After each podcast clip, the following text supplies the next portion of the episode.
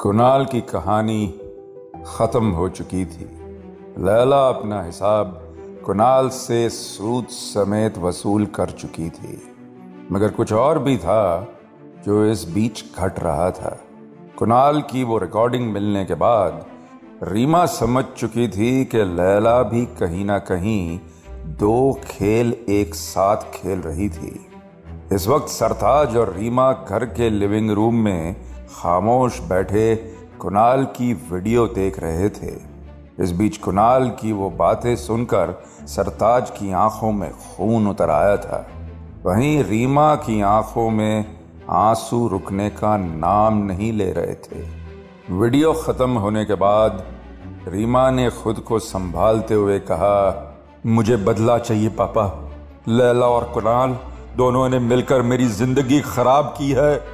इस पर सरताज ने थोड़ा समझाते हुए कहा, रीमा, देखा जाए तो गलती लैला की तो थी ही नहीं। तुमने और कुणाल ने मिलकर पहले लैला को चोट पहुंचाई और उसने उस चोट का बदला लिया। But you don't worry I will make sure कि कुणाल आज के बाद कोई फ़िल्म नहीं बना पाएगा। उसे तो मैं इस इंडस्ट्री से बाहर फेंक दूँगा। ये सुनकर रीमा ने एक धीमी सी आवाज़ में कहा, और लैला, उसका क्या पापा? ये सुनकर सरताज ने मुस्कुराते हुए कहा, लैला की सबसे बड़ी ताकत यही है कि she was right the whole time उसकी गलती तो कहीं थी ही नहीं, और उसी वजह से लोगों का सपोर्ट भी उसके साथ है। इसका मतलब यही है कि कि तुम्हारा उससे लड़ पाना बहुत मुश्किल होने वाला है। मगर तुम्हें इस लड़ाई में जिताने की ज़िम्मेदारी मेरी है बेटा। ये सुनकर रीमा ने नासमझी में सर हिलाते हुए कहा, क्या मतलब? लड़ाई नहीं लड़ना और जीतना भी है? वॉट यू मीन पापा? ये सुनकर सरताज के चेहरे पर एक मुस्कान थी। उसने थोड़ा सोचते हुए कहा, उसके लिए मेरे पास एक रास्ता है बेटा। डोंट वरी इस बीच लैला की उलझन बढ़ती ही जा रही थी। कुछ तो था जो उसे कल से खाए जा रहा था, और उसका ताल्लुक कहीं ना कहीं अंशुमन से था। अपने घर के लिविंग रूम में बैठी लैला डस्टबिन से मिले उस कागज़ को बार बार देख रही थी, कि तभी उसके दरवाजे पर एक दस्तक हुई। लैला ने जाकर दरवाज़ा खोला और देखा कि हाथ में रोजेज और एक वाइन की बोतल लिए अंशुमन वहाँ खड़ा था। मगर उसे यहाँ देखकर लैला के चेहरे के भाव जरा भी नहीं बदले। वो बस चुपचाप मुड़ी और अंदर जाकर खड़ी हो गई। लैला को इस तरह देखकर अंशुमन ने पूछा, क्या हुआ? मुझे देखकर खुश नहीं हो तुम? अंशुमन अपनी बात खत्म कर पाता उसके पहले ही लैला ने गंभीर सी आवाज़ में कहा, कहाँ थे तुम? ये सुनकर अंशुमन ने फीकी सी हँसी के साथ कहा, अरे वो एक अर्जेंट काम था। वक्त थोड़ा ज़्यादा लग गया बस। इस पर लैला ने फिर गंभीरता के साथ कहा, ऐसा कौन सा काम था अंशुमन, जो तुमने मुझे बताना भी ठीक नहीं समझा? आखिर करते क्या हो तुम? इस पर अंशुमन ने फिर उसी फीकी हँसी के साथ कहा, करते क्या हो मतलब? बिल्डर हूँ यार, बिल्डिंग्स बनाता हूँ और क्या? ये कैसा सवाल था? मगर इन सवालों के जवाब देते हुए अंशुमन भी अब थोड़ा सहम सा गया था। लैला ने कमरे में गंभीरता बढ़ाते हुए कहा, नहीं, मुझे ठीक से जानना है कि तुम करते क्या हो। अभी कुछ दिन पहले जब वो ईओडब्ल्यू के ऑफिसर्स तुम्हें अरेस्ट करके ले गए थे, तब भी मैंने कुछ नहीं पूछा। मुझे लगा था शायद कुणाल ने बदला लेने के लिए तुम्हें फंसाया हो। मगर आज लैला ये कहते रुक गई। अंशुमन की बेचैनी अब बढ़ती ही जा रही थी। मगर लैला अपने सवालों के जवाब मिले बिना नहीं रह सकती थी। उसने एक गहरी सांस लेते हुए कहा, आज मुझे ये मिला। और उसने वो कागज़ अंशुमन को थमा दिया। उसे देखकर अंशुमन के चेहरे का रंग बदल गया। वो कुछ कह पाता, उसके पहले ही लैला ने कहा यह किसी गवर्नमेंट के टेंडर का कॉन्ट्रैक्ट है, जिसमें तुम्हें दस करोड़ रुपए मिलने वाले हैं। वो भी एक स्कूल को तोड़कर एक मॉल बनाने के लिए। अंशुमन अब भी खामोश था। लैला ने फिर एक बार कहा मैं इन सब चीज़ों के बारे में ज़्यादा तो नहीं समझती, मगर इतना पता है मुझे कि यह काम इलीगल है, अंशुमन। गलत है यह काम। ये सुनकर अंशुमन ने अपनी नज़रें उठाते हुए थोड़ी ऊँची आवाज़ में कहा हाँ करता हूँ मैं गलत काम। इस पर लैला ने चिढ़ते हुए कहा तो तुमने मुझे बताया क्यों नहीं? इस पर अंशुमन ने तपाक से कहा, बस इसलिए नहीं बताया कहीं हमारे बीच कुछ गलत ना हो जाए। मुझे लगा था कि अगर मैंने तुम्हें यह सब बताया तो तुम तुम मुझे मुझे छोड़कर चली जाओगी। And I don't want that Laila. ये कहते हुए अंशुमन की नज़रें झुक गई। लैला ने एक धीमी सी आवाज़ में कहा, तुम्हें मुझ पर इतना भी भरोसा नहीं है कि मैं तुम्हारी बात समझ ही नहीं पाऊँगी? अंशुमन, अगर तुम ऐसे ही मुझसे सब छुपाते रहोगे तो ये रिश्ता कभी आगे ही नहीं बढ़ पाएगा। But if you can trust me और तुम मुझसे कुछ भी ना छुपाओ तो शायद ये रिश्ता आगे बढ़ सकता है। We can be a family ये सुनकर अंशुमन की आँखें भीग चुकी थी।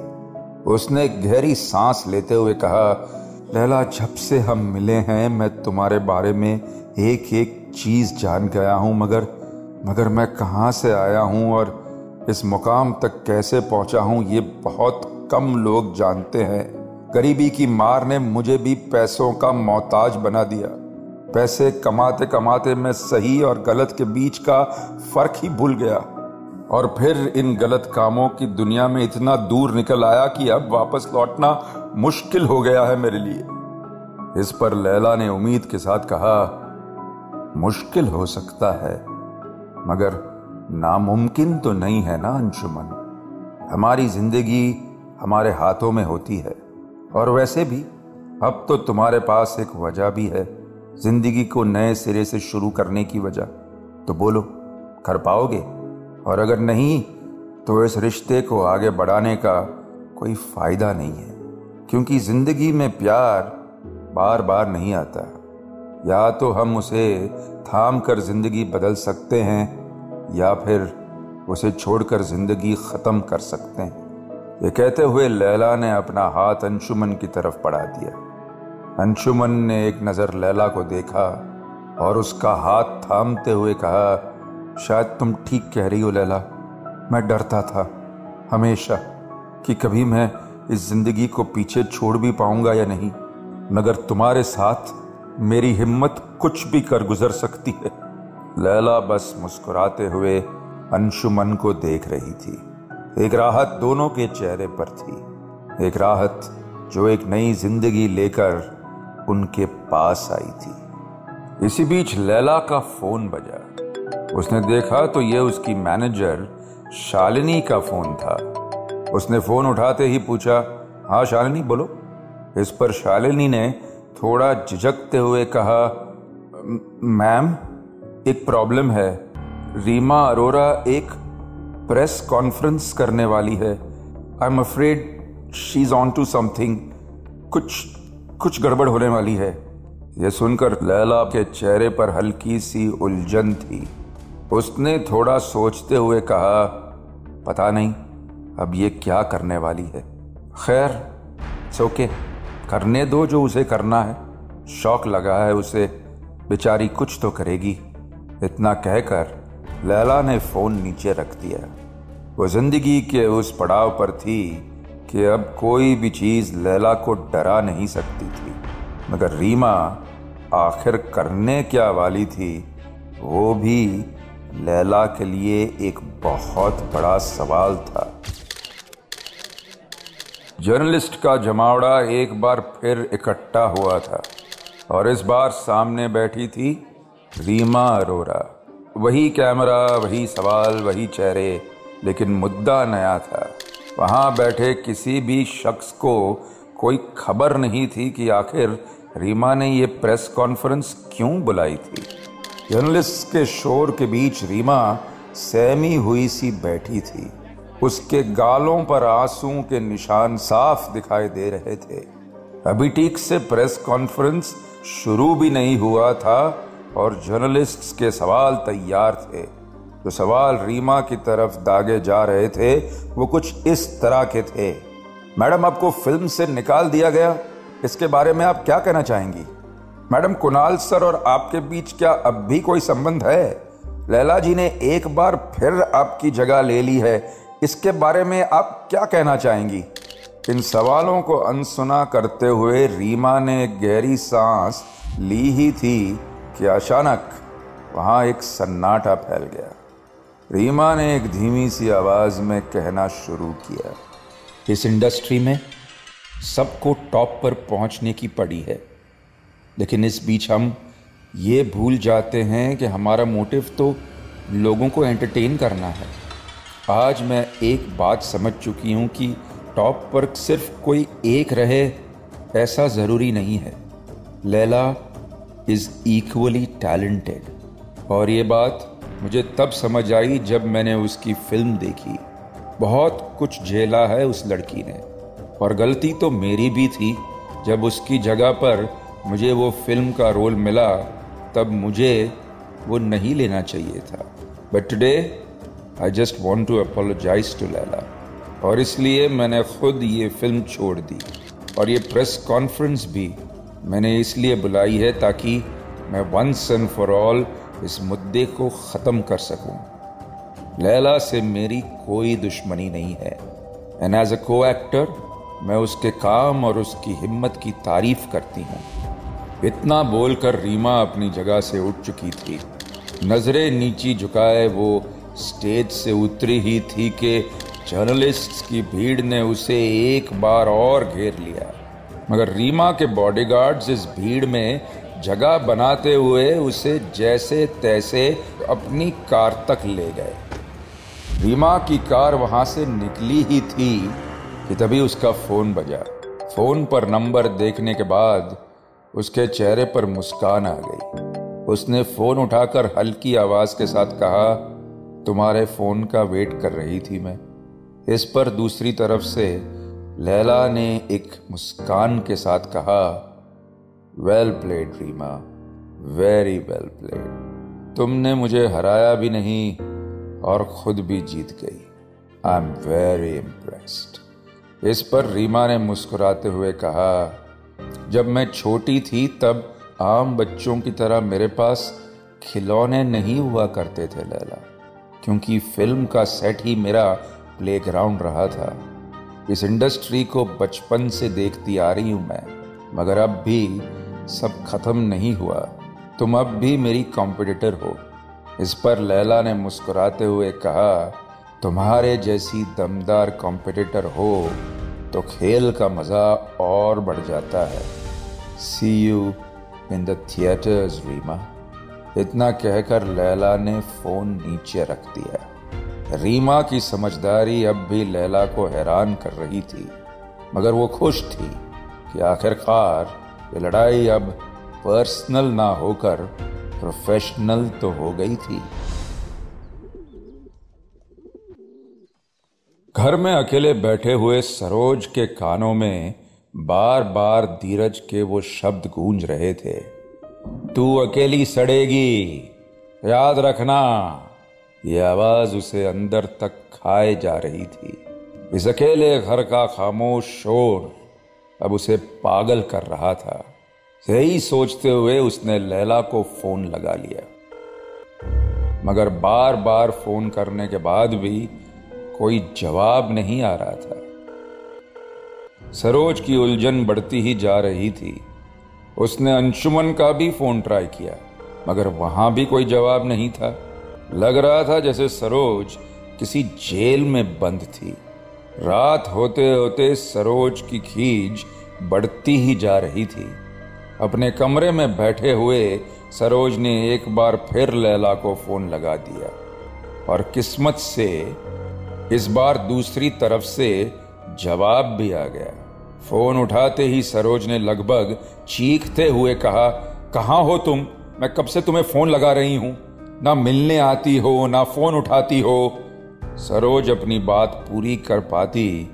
उसके पहले ही लैला की उस हँसी ने सरोज को अंदर तक झकझोर दिया। लैला ने कुटिल मुस्कान के साथ कहा, क्या हुआ माँ? अकेले मन नहीं लग रहा है? यह सुनकर सरोज ने ना समझी में सर हिलाते हुए कहा, इतने बड़े घर में कैसे लगेगा मन? इस पर लैला ने कहा, क्यों? आपको तो यही सब चाहिए था ना माँ?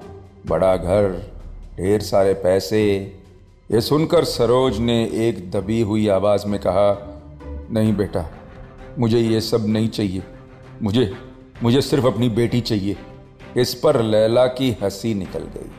उसने खुद को संभालते हुए कहा, नहीं माँ, आपको यही सब चाहिए।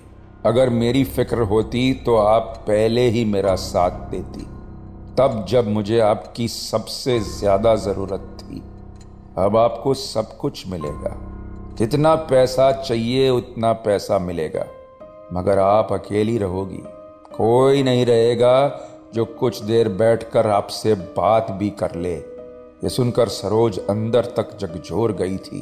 वो समझ चुकी थी कि लैला अब तक उस मंजर को भूल नहीं पाई थी। यही सोचकर उसने कांपती हुई आवाज़ में कहा, देख बेटी, मुझसे भूल हो गई थी। मैं तेरी परेशानी देख नहीं पाई। लेकिन देखना माँ बाप भी तो बच्चों की गलतियाँ माफ़ कर देते हैं ना। तो बच्चों की भी तो ज़िम्मेदारी बनती है ना कि इस पर लैला ने लगभग चीखते हुए कहा, ज़िम्मेदारी, माँ, ज़िम्मेदारी की बात आप कर रही हो। जिसने एक भी ज़िम्मेदारी उठाने से मुँह फेर लिया था। जब बच्चों को चोट लगती है तो वो अपनी माँ को पुकारते हैं। मगर मेरी माँ ने मेरी चीखें सुनने तक से इनकार कर दिया था। यह कहते कहते लैला का गला भराया था। वहीं सरोज की आँखों में भी नमी आ चुकी थी। लैला ने खुद को समेटते हुए कहा, माँ बाप को अपने बच्चों के बारे में इतना तो सोचना चाहिए कि जैसे बचपन वो अपने बच्चों को देते हैं, आने वाले वक्त में उस बचपन का एक बहुत बड़ा हिस्सा उन बच्चों के अंदर रह जाता है। जैसे मेरे अंदर रह गया माँ, जो निशान मेरे शरीर और मेरे आत्मा पर लगे हैं, वो कभी मिटेंगे नहीं। पर आप फ़िक्र मत करो, आपकी गलती मैं नहीं दोहराऊँगी। मैं ऐसा कुछ नहीं करूँगी जो आपने मेरे साथ किया था। मैं आऊँगी, आपके पास बैठूँगी, आपसे चार बातें भी करूँगी। आपने मेरा ध्यान ना रखा हो तो क्या? मैं आपका ध्यान हमेशा रखूँगी। मैं अपनी ज़िम्मेदारी खूब निभाऊँगी, माँ। यू डोंट वरी इतना कहकर लैला ने फ़ोन नीचे रख दिया। वहीं सरोज बार बार खुद को कोस रही थी कि काश वो वापस अपने अतीत को ठीक कर पाए। मगर ये बात वो भी जानती थी कि कुछ गलतियाँ ऐसी होती है जो कभी भी ठीक नहीं की जा सकती। Tune in to audio film project with director Vikram Bhatt Monday to Saturday रात नौ बजे। साथ ही से सुनिए रेड एफएम इंडिया और सभी लीडिंग पॉडकास्ट एप्स पर। रेड एफ़ पर जाते रहो।